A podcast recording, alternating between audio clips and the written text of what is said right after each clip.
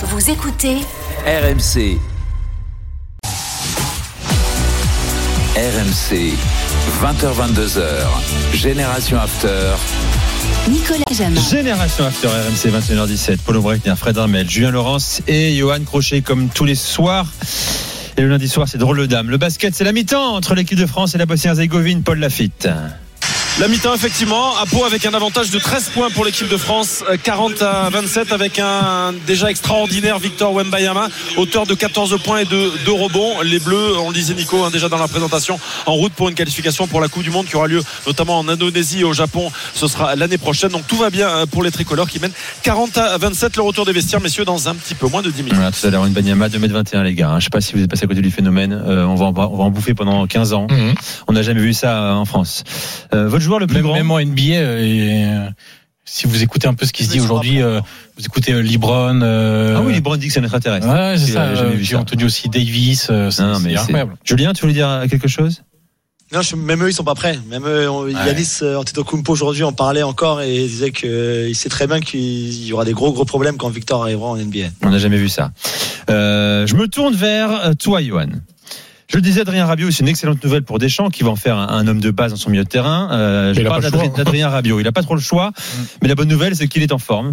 Peut-être de la meilleure période. On en, on en débattait il y a quelques semaines. Ouais. Tu pas forcément d'accord avec moi. Je crois qu'on peut le dire Là, maintenant. maintenant, ouais, c'est dans sa meilleure clair. période à la. Juve, encore passeur décisif, euh, homme central dans le système d'Allegri. Ouais, et on va hum, dire du bien de Massimiliano Allegri. Ouf, ce n'est pas coutume. Polo, pas Polo, Polo. Polo fait record. Il va trouver une musique. Non, mais, mais c'est vrai que on peut Bah, pas, c'est victoire à la suite quand même, non? on peut pas. Oui, déjà. Eh oui. ça. euh, Eh oui, eh oui, troisième de Serie A. mais on peut pas lui reprocher de ne pas avoir insisté et d'avoir eu le courage de continuer à aligner Rabiot, même quand les supporters n'en voulaient plus, le sifflet quand il était remplacé en cours de match, qu'il se faisait insulter, etc. sur les réseaux sociaux. On peut pas enlever à Allegri qu'il a eu le courage de, de continuer à l'aligner, de compter sur lui. Euh, Allegri, depuis qu'il est revenu à la Juve, il compte beaucoup sur euh, sur Rabiot. Euh, je me souviens de sa conférence de presse, sa première conférence de presse de retour. On lui a parlé de Rabiot et il a une phrase qu'on a souvent utilisée euh, avec Rabiot, c'est que lui-même ne se rend pas compte des qualités qu'il a et jusqu'où il peut aller et jusqu'où il devrait aller en fait. C'est même pas où il peut aller, c'est où il devrait aller. Toujours la question qu'on s'est posée même au PSG à l'époque. hein. Exactement. Et, et en fait, euh, Allegri, euh, par exemple, disait, moi, je comprends pas que Rabiot ne marque quasiment jamais. Hmm.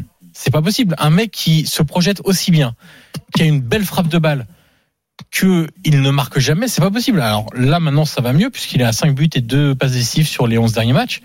Donc effectivement, il y a aussi une question de, de confiance. On sait que Allegri l'a protégé, l'a euh, euh, chouchouté, euh, l'a parfois piqué, euh, parce que il a, c'est un peu le bâton et la carotte avec euh, avec Adrien. Et Parce que c'est un mec qui a tout en fait.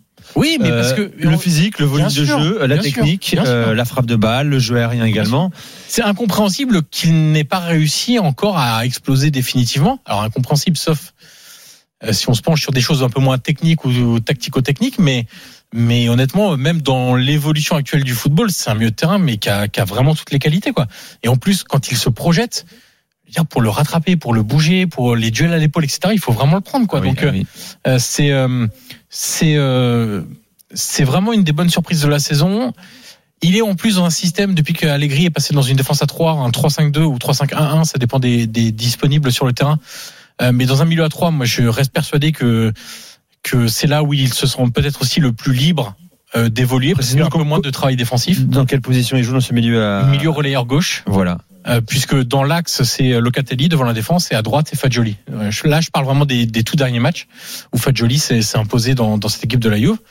D'ailleurs qui va mieux depuis que les mondialistes, ceux qui ont le mondial en tête, ne jouent plus. Hmm. Bizarrement, Ouais. depuis qu'il n'y a pas Di Maria, depuis qu'il n'y a pas Paredes, depuis qu'il n'y a plus Vlaovic, qui a une pubalgie et on sent que lui par contre, je disais tout à l'heure, euh, on n'a pas eu ça. Vlaovic c'est peut-être le seul qui euh, voilà, préserver, fait, quoi. voilà, Ouais. fait traîner un peu les choses. Euh, Je, je nie pas que euh, euh, la pubalgie en plus c'est très compliqué à, à soigner, etc. Mais je pense que s'il avait une demi-finale de Ligue des Champions, Vlaovic, euh, il la jouerait. Mais euh, mais voilà, Rabiot arrive en pleine forme pour cette Coupe du Monde. Ça peut être aussi un un moment très important pour lui qu'on le voit plus simplement comme le euh, Matuidi R 2.0 mais qu'on le voit vraiment comme un milieu de terrain leader capable de euh, de faire la décision, de, de se comporter comme euh, euh, un joueur majeur, euh, dominant au milieu de terrain, etc. Parce qu'il est capable de le montrer sur certaines phases. Et il faut qu'il le soit encore plus. Je veux dire, tout le monde a en tête le match qu'il a fait au Portugal avec l'équipe de France. On en avait Mm. parlé il y a quelques temps.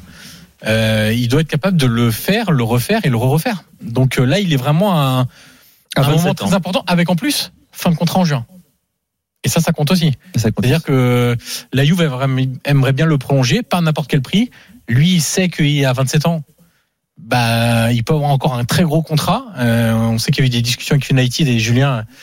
On avait été un peu surpris des demandes, Bien sûr. des demandes de Véronique Rabiot, sa mère, sur euh, sur euh, les exigences la salariales. valeur de son fils, voilà. voilà, exactement. Mais mais c'est, hum, il est dans une bonne période et on va voir ce que ça va donner avec l'équipe de France au mondial. Vous voyez les où plutôt s'il quitte la Juve Serie A, enfin Première Ligue, Bundesliga, pense pas. Ah, Bundesliga. Pourquoi pas- euh, pourquoi pas en Liga aussi, clairement. Il n'a pas une grosse cote en Espagne. hein. Ce sera l'Angleterre, hein. Non, Angleterre. non, ouais, c'est pas. Je pense qu'il est fait pour jouer en Angleterre, moi, et je pense que je pense que ça lui plairait aussi euh, de, de de boucler la boucle, parce que rappelez-vous, il est parti très jeune à City euh, avant de retourner au PSG, euh, et donc je pense que ça lui plairait bien. D'ailleurs, je le vois demain. Tiens, je l'interview Ah. avec La Fontaine demain. Donc, je vois. Magnifique. Tu seras avec la Fontaine demain. Exactement. Très bien. Voilà. Si vous voulez euh, voir Julien Laurence en vrai, vous allez devant la, la grille de Clairefontaine. Ah, moi, je l'ai déjà Je vu. en m'arrêterai, vrai. hein, C'est encore mieux photos. qu'à la radio. hein. Plus charismatique en vrai qu'à la radio, je trouve.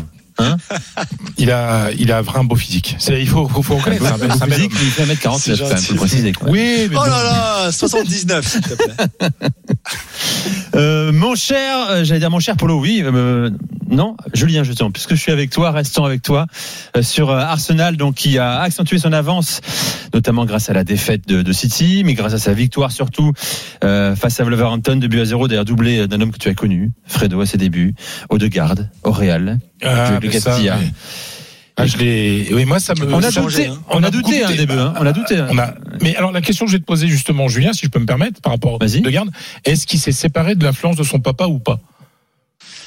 Bah, son papa est toujours là, mais je pense qu'il a gagné beaucoup en maturité. euh, il a gagné beaucoup. Il est dans un environnement avec un entraîneur qui, euh, qui- à qui ça marche très bien, qu'il a fait capitaine, je pense aussi pour lui donner ces responsabilités-là, en sachant très bien la réponse qu'il aurait de, de Martin.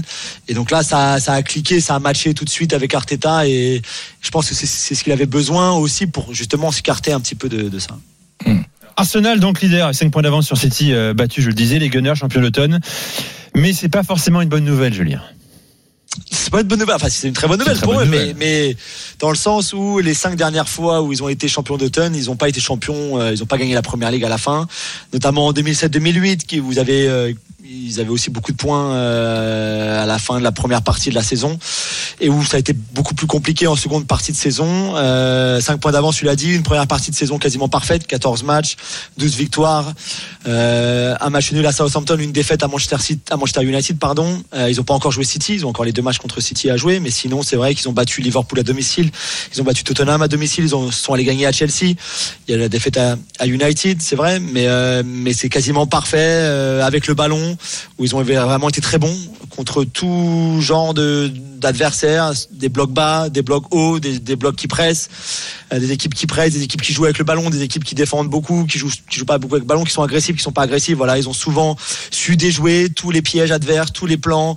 Euh, leur pressing est très bon, très efficace, leur contre-pressing aussi. Euh, ils ont ils ont recruté les bons joueurs au, au, au bon poste l'été dernier. Donc c'est vrai que la mayonnaise prend très très bien. Arteta c'est vraiment du très haut niveau déjà. Donc pour l'instant c'est quasi parfait. On verra ce que la deuxième partie de saison euh, euh, leur, leur préparera, ou aura, euh, aura en boutique pour eux. Mais c'est vrai que pour l'instant, c'est euh, c'est vraiment quasi parfait. quoi. C'est un- un plan impressionnant. Qui se déroule parfaitement. Ouais, c'est vraiment Ça impressionnant. leur rappelle une série, ça. Euh, un plan qui se déroule sans accroc. Ouais. Ah, la- la- L'agence sur risque. Comment ça s'appelait l'agence de chez Smith. vous Agence sur risque. Je sais pas si Polo sait. The Euh, A-Team. Ah oui, Moi, The c'est A-Team, The A-Team. exactement. Et l'équipe Ah ouais. A Comme aux en espagnol. Comment tu Ah oui, Et l'équipe A. Traduction ah, littérale. Ah marrant. J'aime bien l'agence sur risque, moi aussi. Looping. Tu serais qui, toi? Tu serais looping, toi tu penses? Ah, bah, que totalement. Je sais pas qui serait Hannibal. Bon, moi, peu importe. Ah, euh, Julien Laurent serait futé parce qu'il a dit. Ah, euh, Julien Laurent futé, Ah oui. En plus, physiquement, Moi, ça c'est me va. Mais oui, ça colle. Ça me va. Futé Julien Laurent. Polo Hannibal Non? Tu prends comment Polo Oui, oui, c'est sûr. C'est le chef, Et, et, et Johan Je- je- Barracuda. Moi, j'aime pas l'avion, donc euh, Barracuda. il- Bah ouais, mais c'est pour ça. Et puis euh, la tête rasée, la barbe. Ouais, c'est ça. euh, Magnifique. Le casting parfait, en fait. Hein. On va, on va renommer l'émission, euh, l'agence Tourisque. Euh, Polo, ta minute, c'est parti, musique. Ah, ah. Tu connais ça quand même. Ça, je Ah connais. Bah oui, tu connais ça bon, Je connais. Grand succès de 1982, le groupe Trio. Euh, en fait, bon, le, le, on- c'est toujours da da. On monte un peu le son quand même, légèrement, Ouais, allez. ouais, légèrement.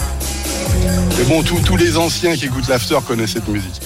C'est donc un grand succès de 1982, donc euh, le- notamment les paroles, c'est je ne t'aime pas, tu ne m'aimes pas, et c'est un peu le le thème euh, ben, principal de ce qui s'est passé en Bundesliga, ce qui est l'arbitrage, on n'en sort pas. Et pour le dernier match de la première partie de saison entre Fribourg et l'Union de Berlin, dès la première minute, on a eu euh, la VAR qui est encore intervenue d'une façon assez grotesque euh, à la première minute. Donc je dis pas ça parce que c'est l'Union de Berlin, parce que la, la semaine dernière, euh, Christian Streich, le coach de Fribourg, se posait la question si la VAR existait et quand est-ce qu'elle devait intervenir. Donc en fait, c'est chaque week-end, ça revient. Donc je vais vous expliquer rapidement l'occasion.